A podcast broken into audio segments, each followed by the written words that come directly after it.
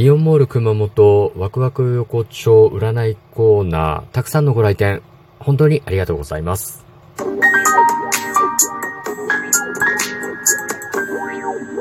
ご機嫌いかがでしょうか？いつもリアクションやお便りなど応援ありがとうございます。168回目の配信です。今日も後日研究所から海運メンタルアドバイザーの占い師明恵がお送りいたします。この番組は熊本の裏表のある占い師の私こと明恵がお客様と鑑定以外での接点を持ちたいと考え、占い師の視点で普段気になったことや思ったこと、ためになりそうなこと、皆さんのちょっとした疑問への回答などあれこれとつぶやいています。毎月第1第3月曜日とその他1日の合計3日間、イオンモール熊本クレアワクワク横丁占いコーナーに出店しています。えー、もう昨日ですかね、2022年の8月23日火曜日、えー、出店させていただきました。たくさんのご来店、本当にありがとうございます。もうね、わざわざ予約を取って、ね、時間を空けて来ていただいてもらえるっていうのは本当にありがたいですね。うん、本当に嬉しい。うん。たくさん占い師がいる中で来ていただけるのはもう本当にありがたいですね。感謝です。はい。で、今日は、ちょっと鑑定をしていてですね、反省点といいますか、自分の中で課題が見えてきたので、まあ、そういったことも記録に残す意味も、あって、えー、お話ししていきたいと思います。はい。まあ、あの、セッションには理想的な形みたいなものがありまして、これはあくまでも私のイメージなんですけど、まあ、理想的なセッションがあって、お客様と鑑定士が一緒にお客様の抱える問題に取り組んで、活発な会話のやり取りができるという形が、まあ、僕にとっての理想のセッションの形なんですね。うん、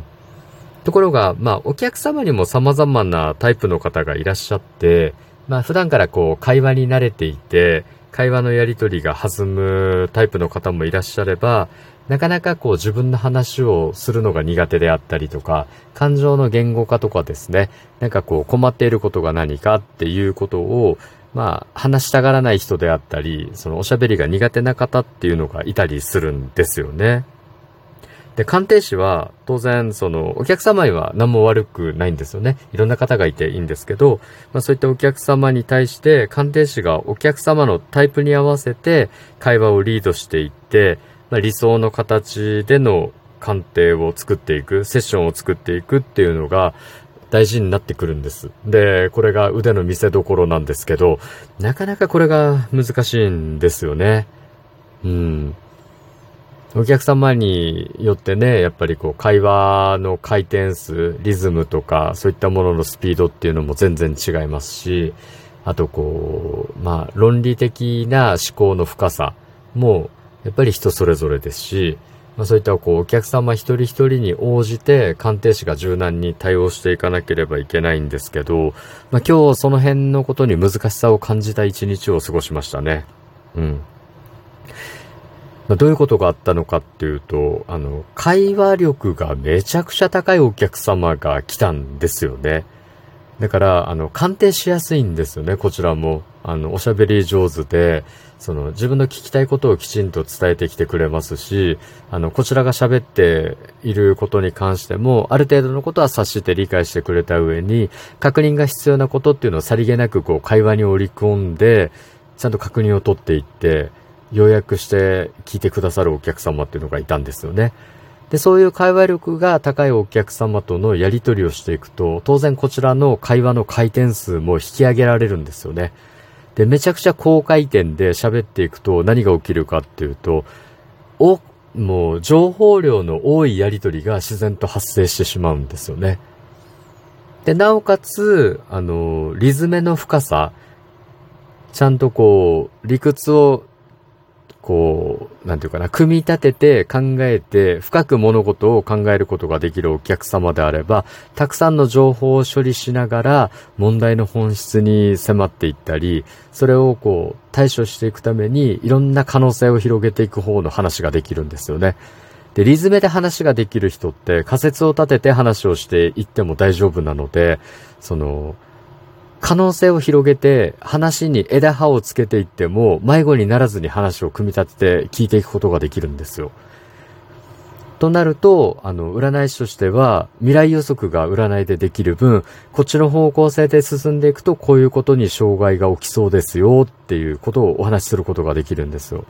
だからそうなった場合は、こういう風にやって対処していきましょうっていう話の展開ができますし、それができない場合場合は、前提を変えていきましょうっていうところで、会話を巻き戻して、方法論のところからお話をしていったりできるんですよね。で、そういうこう理想の形のセッションになった場合、あまあそういう形も理想のセッションなんですね。必然的にこう会話のやり取りが活発になるので、そう、問題に取り組んでいくっていうことがかなりこう能動的で活発になって、お客様にとってもいいセッションになるし、鑑定士もリードしやすいセッションになるんですけど、そういうセッションの後に、少しやっぱりくたびれて、疲れていて考えることが億劫になっていったりとかですね、あの、かんえー、考えることが億劫になったりして、その考える力がちょっと落ちてしまってるお客様であったりとか、会話が苦手なお客様とかっていうのをリードしようとすると、でたらめに回転数が上がってて、でたらめにこう、なんか、左脳が働いていて、論理的な思考ができるようになった脳みそのまんま、その人に合わせることができないんですよね。あの、回転数が落ちてるとか、会話が苦手だから、会話を転がしていくのが苦手なお客様とか、あと考えることがちょっとこう辛くなってるお客様に、その論理的な思考で、深い思考を求めるっていうのができなくなるんですけど、鑑定士はもう、はい、えっー、高回転状態で、高回転の状態でですね、うん。で、そういう状態で、その、やっぱり会話が苦手なお客様の観点になると、なかなかそのリズムを合わせていくとかですね、その回転数を合わせていくっていうのがうまくいかないんですよね。で、やっていきながら気づいてはいるんだけど、一回上がった回転数を下げたりとかですね、深く考えるような論理展開ができるモードになってるのを、普段のやりとり、普通の会話レベルに落としていくっていう、まあ戻していくっていうのが結構難しくて、で、今日はその辺の切り替えがすごく下手くそだったなと思います。うん。これはもうちょっと課題ですよね。やっぱりお客様一人一人に合わせて、この辺のギアを切り替えたりとかしてですね、会話をリードしていかないといけないんですけど、今日はなんかその、会話の格差、落差、落差っていうんですかね。うん、上手な会話が、会話が上手な人と会話が苦手な人っていうのが交互にやってきてしまったものですから、まあその辺でちょっと手こずった一日でしたね。もうこれは本当にあの、鑑定士の腕の見せ所なので、まあ課題で分かってよかったですね。まあ幸いなことに、こう、多くのお客様にはね、あの、喜んでいただいたみたいなので、まあ、お客様にちょっと救われた感じにはなるんですけど、もう少しね、あの、鑑定の質とサービスの質を上げていけるように頑張っていきたいなと思った一日でした。はい。